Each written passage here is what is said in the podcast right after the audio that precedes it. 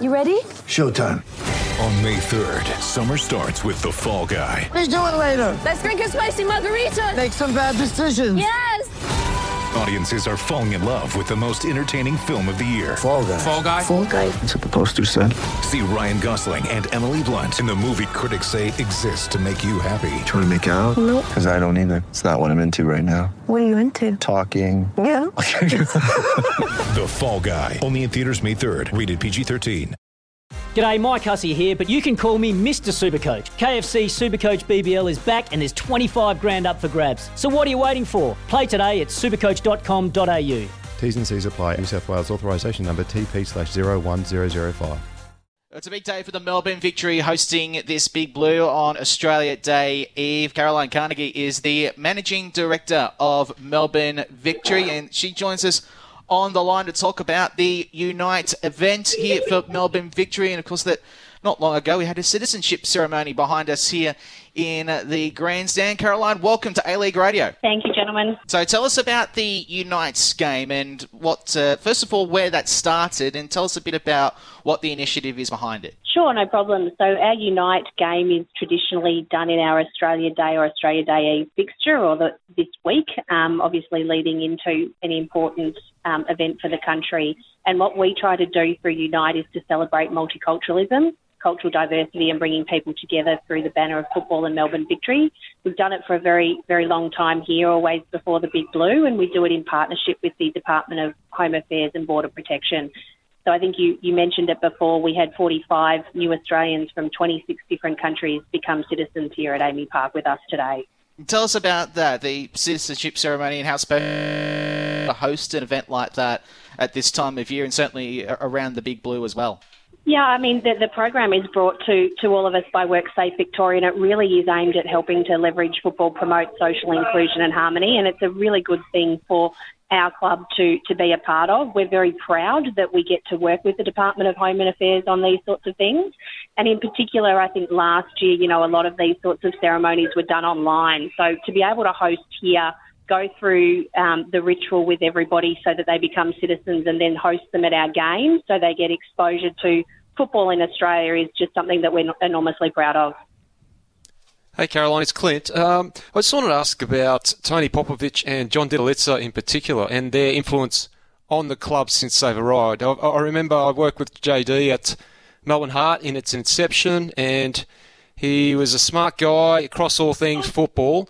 I'm just wondering about his influence on the whole of the club atmosphere, and particularly Tony Popovic. I remember at the Wanderers, he was hands-on and he infiltrated all parts of the club. Has he had a similar influence here at Melbourne Victory?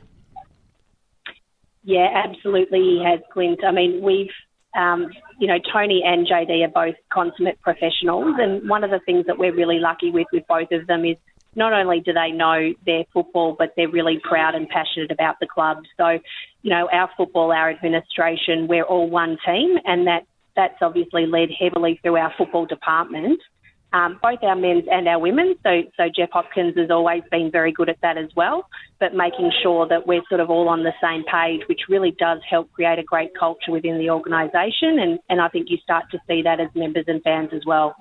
Now, as far as the season that you've had thus far on the field, it's been a fantastic revival from where you were certainly this time last year. And we're starting to see the reflection of that in the stands and re-engaging with some of the fans that were disenfranchised last season. Tell us a bit about the process that you have had to try and win those fans back after not just the on-field results of last season, but obviously right now across all the sport, it's a difficult prospect to try and bring fans into the stands with COVID concerns and everything else that's happening.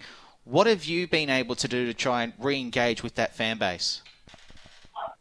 Yeah, I think you've hit the nail on the head. It's really difficult at the moment with being able to give people the security that they want to come out. So even aside from our on-pitch results, getting people to come out in public, and I think everybody's seeing that and everyone is suffering as a result. I think the number one thing for me was we wanted to be much better at communicating with our members and our fans about why certain decisions are being made at the club.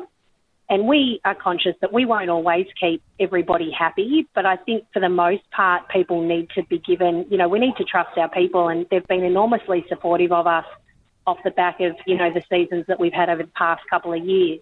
But we need to trust them that we can sort of explain these things to them, and then they understand, you know, the process that we go about when we set a decision. And, you know, that's what we did yesterday when we announced that our FFA Cup semi-final will be down at GMHBA, and it was important to us in doing that. We knew that wouldn't be, you know, a fan favourite decision, but there are a lot of factors that played into that.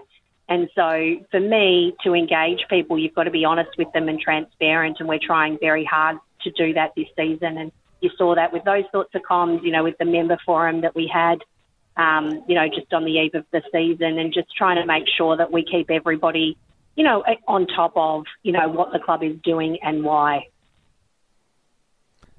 Caroline, I just wanted to ask a personal question, if I may. I've been on both sides of the coin. I've been a footballer, well immersed in the football department, and I've also been on the other side. I've worked in the administration side of football at an A-League club, and if anything, I reckon the administration side, the management side, riot the results of games, the emotions of games at a very high, you know, at a higher level than the players, who more often than not remain quite level-headed in their approach to the game. Sure, things turn out in the game that raise or lower those emotions somewhat, but do you ride the football results as I've seen others do in the administration side? Absolutely, I do, and we do as a club. I mean, I think it comes back to the point that I made earlier, where we don't treat ourselves as a distinction between football and administration. We're one club at Melbourne Victory, and we are, after all, a football club. So the results that we get on the pitch really do dictate how we go about our business, and we're all so invested in the club, and we all want to see the club succeed. That there's no sort of distinction between how that. In fact, I think you're right. The players probably do take it a little bit easier because, you know, it's professional to them, and that's what they're trained to do. Yeah. Whereas we all become very emotional about it, and it really does impact the way in which we go about what we're doing too. And we've seen, Caroline, the resurgence as far as the fans making their way back in. We certainly saw that before the Omicron outbreak, and I think you go back to the home game against Perth Glory, the home fixture against Brisbane, and particularly that Melbourne derby just before Christmas, that the fans are starting to come back once again, and Melbourne Victory is starting to head back towards the club that we know that they have been off the field. For yourself, this year, 2022 as a whole, and I know that encompasses two seasons of both the men's and women's competitions, but for this year, what do you want to see? What do you want to try and achieve to bring more of those fans back in? And not only that, but also to engage newer fans to come in and see a Melbourne Victory game and to turn them into the Victory cause? I mean, we want to see the stadium full. We couldn't be more thrilled with the numbers that we've been able to get in terms of our active and our north end and the support that we're starting to see filter through.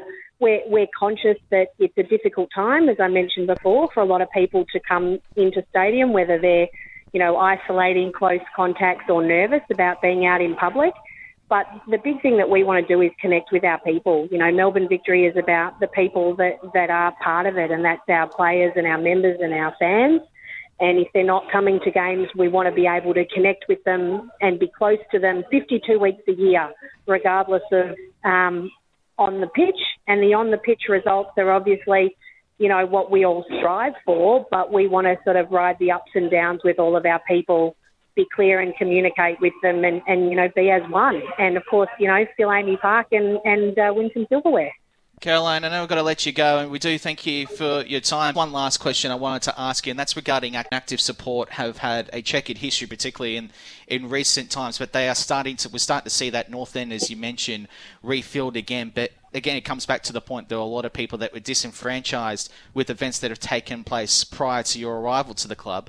What have you done, and what are you hoping to continue to do to bring them back and to try and nurture that active support back to the level that it was in Victory's heyday and even surpass that?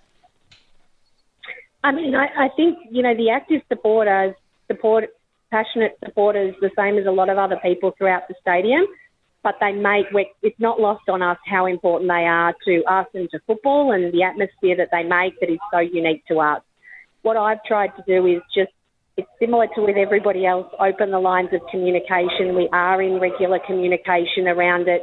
You know, we understand what makes them tick, or we try to. We want them to understand how any, behavioural issues impact on the club as well.